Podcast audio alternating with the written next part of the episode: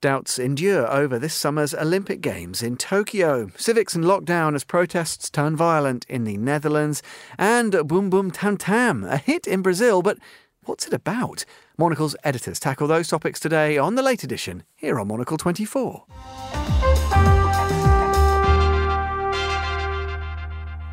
Hello and welcome to the late edition on Monocle 24. I'm Tom Edwards, joined here in Studio One of Midori House by Monocle's editor in chief, Andrew Tuck. Hello. And from his Soho bolt hole, it says here, by Fernando Augusto Pacheco. Hello, Fernando. Hello, bom dia, Tom. um, now, headline news uh, here in the UK, besides, of course, ongoing doom and gloom, is snow. And there's been lots of it. Uh, Andrew Tuck, um, I don't know, are you a, a, a, sort of head straight for Parliament Hill on your sled? What about Macy the dog? Does she love a gambol in the snow? Well, it was perfectly timed actually because uh, I do the show on a Sunday morning with Tyler, and uh, just as I was looking out the window at the end, it began to snow, which is the time that the dog is kind of like anxiously looking for walks. So we went to Regent's Park, and it's magical snow, isn't it? It's, it's so strange how it, it changes how you feel. I think there's something about the way it filters light immediately. There's this different kind of light. But the dog, uh, Fox Terrier, I must have t- t- spoken about my dog about a million times. I presume everyone almost knows, but she goes mad for it. She as soon as she's on that snow, she runs around in circles. She's eating it. She's so excited, which makes you very happy as well. So yes, it was it was slightly joyful, but just a shame that it, it was it was in central London. It, it, came and it went in a in a morning almost. Yeah, and Fernando, what about you? You're you're sort of under lock and key, aren't you? Were you building quarantine snowmen on the on your balcony in Soho, or did you did you just look wistfully out of the window? I got to be honest, Tom. You know, as soon as it started to snow, I went actually outside to my balcony. So don't worry, I'm still inside my flat, and and and I agree with Andrew. It's just magical. And and Tom, even though I've been living here in Europe for more than ten years now for me it's still there's something quite exotic about it. Uh, and so i even you know i even put my best kind of winter coat. I took a, a, picture outside as well. I love snow you know. It was very nice coming back from brazil and having at least something to to to see from my window as well yeah, very different from Sao Paulo, I'm guessing. Uh, let's uh, on with the show then, and we begin in Japan. Of course, the world eagerly awaits any kind of positive change, pandemic wise, but the situation maybe has greater urgency in Japan. Uh, the country is looking ahead to this summer's already once rescheduled Olympic Games. Reports last week suggested the government was preparing to cancel the event, already postponed this summer. Earlier, we spoke to Fiona Wilson, Monocle's Tokyo bureau chief, who explained more about what exactly is going on there were reports at the end of the week that you know the games privately the government had concluded that the games couldn't happen. It was too difficult and they were just trying to find a way a sort of safe facing way of, of exiting the games. And really it's proved very very difficult. But the government came out very strongly and said no no the games are going ahead. The governor of tokyo said the same thing but I think everyone here is remembering that last year, just moments before the games were postponed, the government was saying it's inconceivable that the games would be postponed. So I think these statements from the government in response to the reports that the games are going to be cancelled are not necessarily to be held. Fiona Wilson talking to us earlier from Tokyo. Andrew, this is a difficult uh, situation for the government in Japan to uh, manage, of course. Um, plenty of proposed solutions around, are spectatorless games, but these would, of course, cost the country a huge amount of, of money in tourism revenue and would be difficult for them because they've made it a big issue that they'll, you know, we can still help this great event to, to continue. But a lot of the polling of the public suggests that people, frankly, aren't that fussed and they just favour a, a cancellation. Should the government be insisting that the games go ahead, even if they maybe know or suspect or fear to the contrary? Well, public opinion is a slightly complicated thing in this instance because here in the UK, even when there was no pandemic around, we were on the cusp of having the games.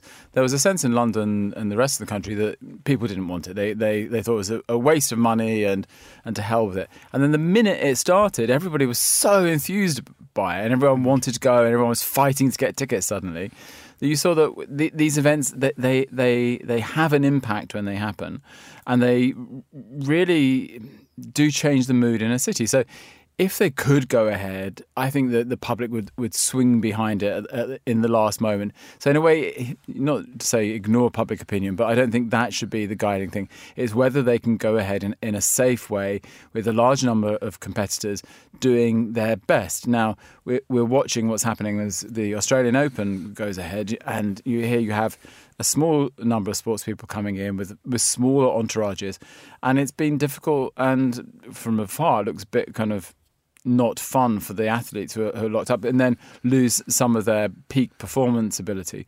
So if you're doing that on a scale of thousands of people going into Japan, then it's very difficult. Unless you had like some complicated thing where everyone was given a vaccine, they had to show a vaccine certificate, they were kept in quarantine before they arrived. Then, as you say, maybe you'd only allow Japanese people to go along as spectators.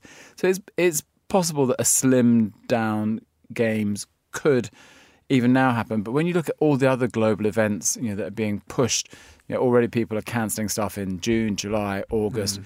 It's, it's, it's kind of October seems to be the first time that anyone's reasonably confident of anything actually really happening. I don't know. It, it, it, looks like this year is slowly being written off by people. So to organise something on this scale, I think it seems increasingly concerning. I hope it happens, but it, I, I, think it, it's it's very touch and go. It looks a bit of a tall order. And Fernando, it's funny, isn't it? I guess if we look at that idea of you know the tone of the moment, part of what the Olympic Games is about, it's a global event, isn't it? It's people coming together, literally and metaphorically, and it's a celebration of great athletic prowess, but it's also a celebration of human achievement, endeavour. And all of those things kind of feel a bit well, almost tone deaf or out of step with the reality that most people are encountering at the moment. It clearly means a great deal for Japan as the host. They've already had to weather this one delay, but does the Olympic Games for you feel like the right thing, but at the wrong moment at the moment? Well, Tom, deep inside, I kind of I hope the the Olympics will happen this year. And you know, even though you know I agree with you, the moment we're living is very difficult. 2021, it's proving to be you know quite a difficult start. But I think an event like this would bring so much joy to the world as well. But I don't want to sound glib here. Of course, you know, it's up to the Japanese government. You know, I think perhaps it's still a bit early to say, but I think by around March or April, we, I mean, we need to have an idea if this is going ahead or not. Uh, but you know, and even as Andrew was saying, this is quite normal actually before an event like this uh, that people are against it. Of course, this year is because of coronavirus, but you know, in London, it's because of you know the the amount of money we're spending. I remember in Rio as well, there was quite a negative backlash before, but this year I know it's a different situation. Uh, you know, but I think there's still a little bit of hope, and I think that's why perhaps the Japanese government is saying that go it is going ahead no matter what.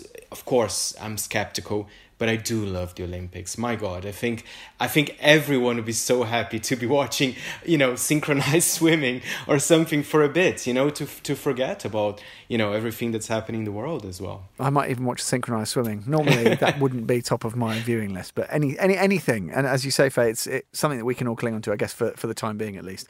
Uh, let's move along though now to the Netherlands. Over this past weekend, uh, it was the site of serious and in some cases violent anti lockdown protests. Police deployed water cannon in a bid to disperse protesters in the cities of Amsterdam and Eindhoven. The catalyst for the protest was nominally the introduction of a curfew designed to curb the spread of COVID in the country. Well, earlier, Hans van der Beek, a journalist at Het Parool, offered this assessment on those who were present at yesterday's riot in Amsterdam they don't represent a whole lot of people. There are a lot of people who resent the measures, and a lot of people who don't want the curfew, and they think uh, COVID is just a flu, etc. That, that are not the same people, the youngsters, the young men with hoodies and sunglasses who came there to riot. That is a difference. Also, people who who uh, condemn these strong measures against uh, the COVID condemn all the violence in Eindhoven or uh, or the rioting in, in, in the streets in, uh, of Amsterdam.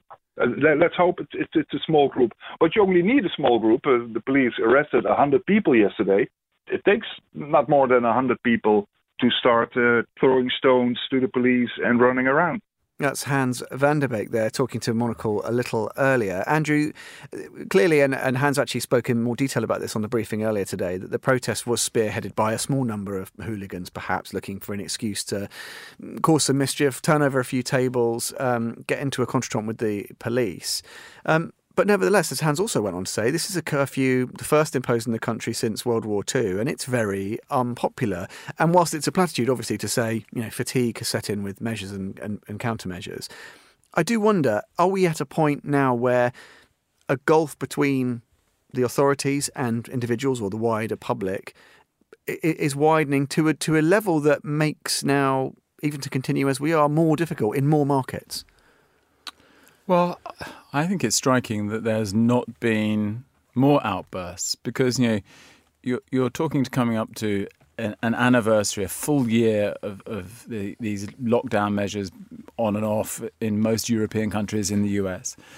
Now, what that means in practical terms is that many people have lost a year of their lives in, in a very real sense. They've lost careers, they've uh, lost the opportunities to see their friends and families, they've lost the opportunity to perhaps go home if their their roots are in, uh, in another country to go and see those, those parts of their family. So it's been stressful. Um, it, it's pushed people into into debt, into poverty, and they've meanwhile watched their children lose their life chances through education being stripped away.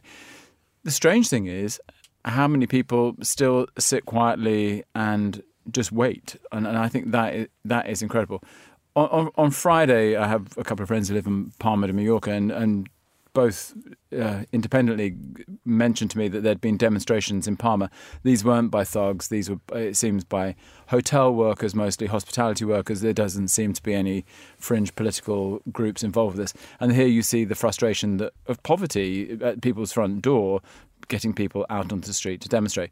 The issue is that in, in, in most instances, uh, there was a bit of a, a, relaxation around the Black Lives Matter demonstrations, but otherwise, in most countries, people haven't allowed demonstrations to go ahead. So you, you risk being arrested. So it's very difficult to go out and demonstrate. It's very difficult to make your voice heard.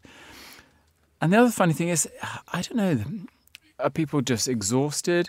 But actually, there's very I know here in the UK, there's very little argument. It feels on the left or on the centre about okay, this this is wrong. We must do something about it.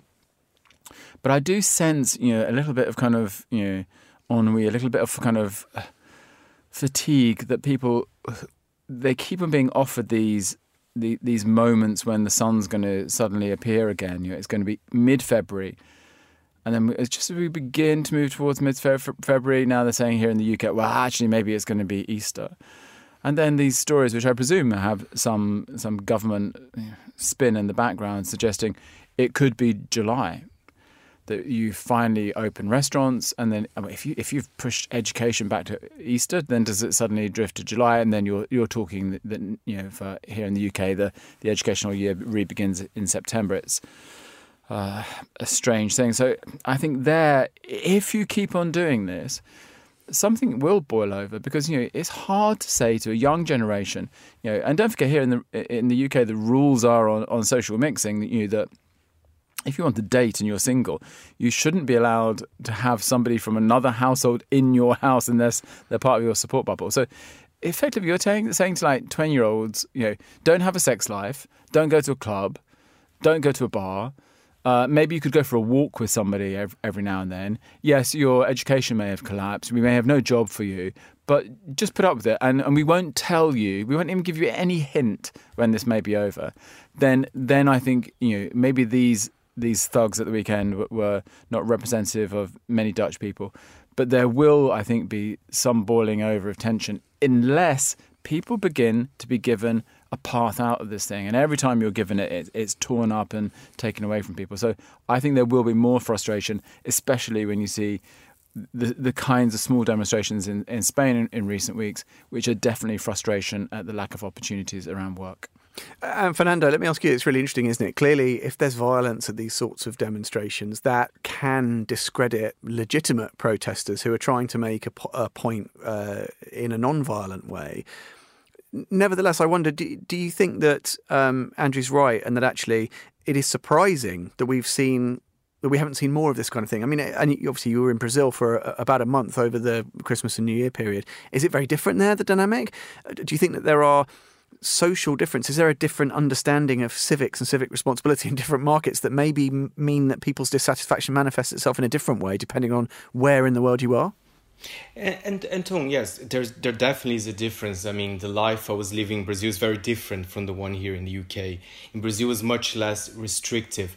But one thing that I see in common actually with both Brazil and the UK is, I mean, of course, we're in a pandemic. You know, as you know, I'm talking to you from my flat because I have to quarantine for ten days. I personally, you know, I don't resent that.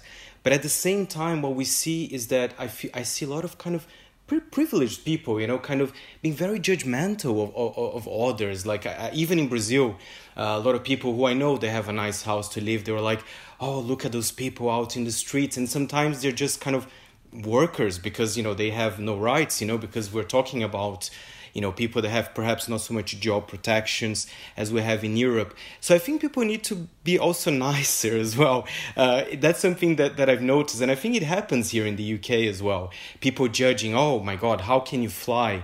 I know, for example uh, not not me personally, but I know people that you know they have to fly because they have someone seriously ill that lives you know uh, across the ocean. So you know I think we we do need to respect the rules of you know of COVID nineteen. Of course, you know I know it's a very serious situation, and even governments don't know exactly what to do. But perhaps it's it's time for us to be a little bit less uh, judgmental, if you know what I mean. Absolutely, and Andrew, just on this point about you know civics and civ- civil society. We always talk about this thing. We bandy these kind of phrases around. Do you think that the experience of this, who knows how long it's going to last, will prompt, uh, I don't know, a, a, a, review of how people are, you know, even in early years, t- taught about what it means to be a citizen, a responsible citizen, and indeed the counterpoint. What is acceptable to demand of the state in terms of its behaviour and the way that it seeks to keep the collective society safe. I mean, I don't ever really remember learning about my civil responsibilities in any kind of meaningful, structured way. Um, I think a lot of it is trusted to happen almost by sort of osmosis from living in in society. But do you think that? Mm, I mean, looking for silver linings, but could there be a review of how we consider our role in society as one potential positive after all of this horror? I don't know. I, I get the feeling that first of all, people are very good at following rules. So if they're given rules in each country, they, people go along with what they're told to do. So you know, here in the UK, I don't. You know, you can be confused by some of the headlines that you see and some of the things that ministers say because you you would take away from that that you know raves were going on every single night. That you know everyone was tempted to have a huge house party yeah, I don't see evidence of that in the neighbourhoods where I live in the in the centre of the city. Of course, there have been incidents, but I think they're very rare. So I think maybe we're not being invited, Andrew. No, no, but I think that sense of civic duty is kind of there already. I remember years and years ago being told the story, which is, which is a thing to do with sociology, which is like, you know, how people judge each other and that, you know, what what's deemed bad behaviour. So that even if you live in a society where everybody kind of goes along with every rule, for example, I don't know, if you're living in a nunnery where everyone's pretty much following the rules, even on, you know, silence. But when one person speaks, you know, suddenly when there's meant to be an, an order of silence, they're seen as like, you know, the devil. And I think that's what's happening in our society here, that everybody's being very well behaved, very compliant. But then you see these people be turned on, and, and this is the the problem with it. It's like one tiny infringement of it. You know, somebody you know isn't wearing a mask on the street, which you're not meant to do here, but someone else thinks they sh- you should be. They get angry about it. So I think that we've got we've got so tight on these rules. I worry about saying it's civil duty. I think people are pretty good at doing it, but you have to give people around the fringes of this some ability to do their best, and people are, not, are going to fail. They're not always going to live up to other people's expectations. So I don't know. I, I don't think there's too many rules. I think on the whole, it's turned out that people are pretty good. Uh, well, maybe let's uh, finish the programme by heading back to Brazil. Fernando's mentioned it a couple of times. Um, and let's take a listen to something that, I don't know, may help in some of this uh, narrative. Have a listen to this. A vacina é saliente, vai curar nós do vírus e salvar muita gente. Eu falei assim pra ela. Vai, vai no bombo tan tan. Vem no bombo tan tan tan. Vai, vai no bombo tan tan. Vem, vem no bombo tan tan tan tan. Vai no bombo tan tan. Vem, vem no bombo tan Vai no bombo tan tan. Vem no bombo. Uh, Fernando, explain. What have we been hearing? Well, you've just heard there a song called Boom Boom Tan Tan, but this is not the original one, Tom. So, just for those who don't know, this song has been a massive hit in Brazil three years ago. There's like 1.5 billion views on social media, and to be honest, Tom, it is about booty shaking. That's that's no escape from that. It is shake your booty and everything. But uh, as you know, uh, the first vaccine approved in Brazil was by Instituto Butantan, not Boom Boom Tan Tan, but Butantan, but very similar. Um, and when the vaccine has been approved, this song returned everywhere in Brazil. It became a viral song again. And the singer, you know, he was very sweet, I have to say, because he re recorded the track. Um, and and of course now he's not talking about booties but he's talking about the you know the scientific institute. And he decided to record a video there. So uh, in the video which is very sweet i recommend everyone to to to watch it. Uh, basically everybody's dancing and he's kind of saying this vaccine will shake your minds. I think everybody should be should be vaccinated. And the song of course uh, this reworked song became a hit again. And Tom, it's very funny because when I saw the video, I, I had a tear in my eye. Actually, it's uh, I, I think it was something quite quite nice that he did it. Um, and and it's a very Brazilian story. The first country that you know we have a, a booty shaking, a, a pro-vaccine booty shaking song. well, well, I guess this is the interesting point. Do, does a breakout sort of uh, cult uh, video or track like this mean actually you might get better uptake uh, uh, of vaccine? Andrew, it's funny in this country we spoke I think back in 2020 about you know the passing of Dame Vera Lynn and how you get these figures in music that can somehow capture the the zeitgeist, capture the mood of a nation, and offer comfort to people whether they're returning soldiers or citizens of the country. Come back to what we're talking about, you know, social fabric and all the rest. Do we sometimes miss?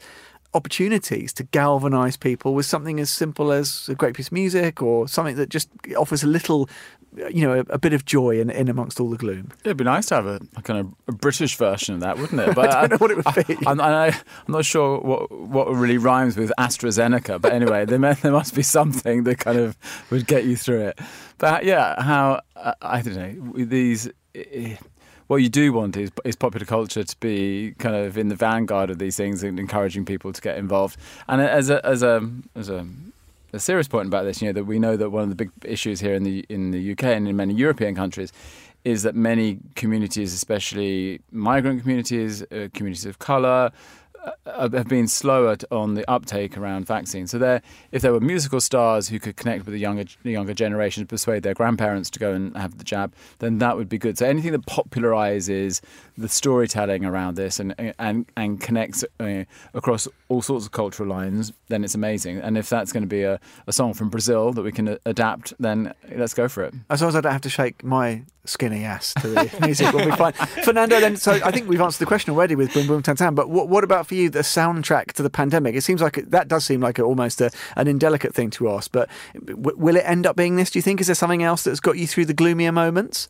Well, besides Boom Boom Tan of course, uh, you, you know which artist, Tom, that I have to be honest. I mean, at the beginning of lockdown, she released of the first lockdown, she released her album. It's Dua Lipa. I mean, I think, it, and her album is very disco, and I think it's it's it's what everybody needed to hear at the time. Something a bit light-hearted, a bit catchy, and you know, she's a British artist. But I was in Brazil. The radio was playing a lot of Dua Lipa. It was a mixture of Dua Lipa and Boom Boom Tan Tan. That sounds pretty intoxicating. Andrew, what about you? Is it is it just the theme music to Call My Agent on Netflix? Is that the, the anthem for you of the uh, pandemic or something else? Well, I, I, just looked to see how many songs have got the, the word shot in it. So we've got uh, Hit Me With Your Best Shot a shot in the dark. I don't know if I particularly want it done in the dark, or one more shot that that could be played to encourage people to go and get their, their second vaccination, couldn't it?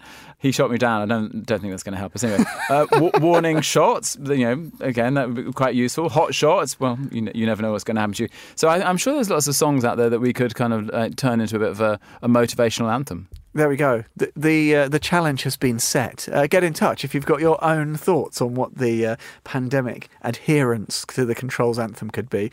Um, I think we should draw a line right there, though. For today's late edition, a big thanks to Andrew here in the studio, to Fernando Augusto Pacheco, just a mile or two away elsewhere in London, and to all our editors today.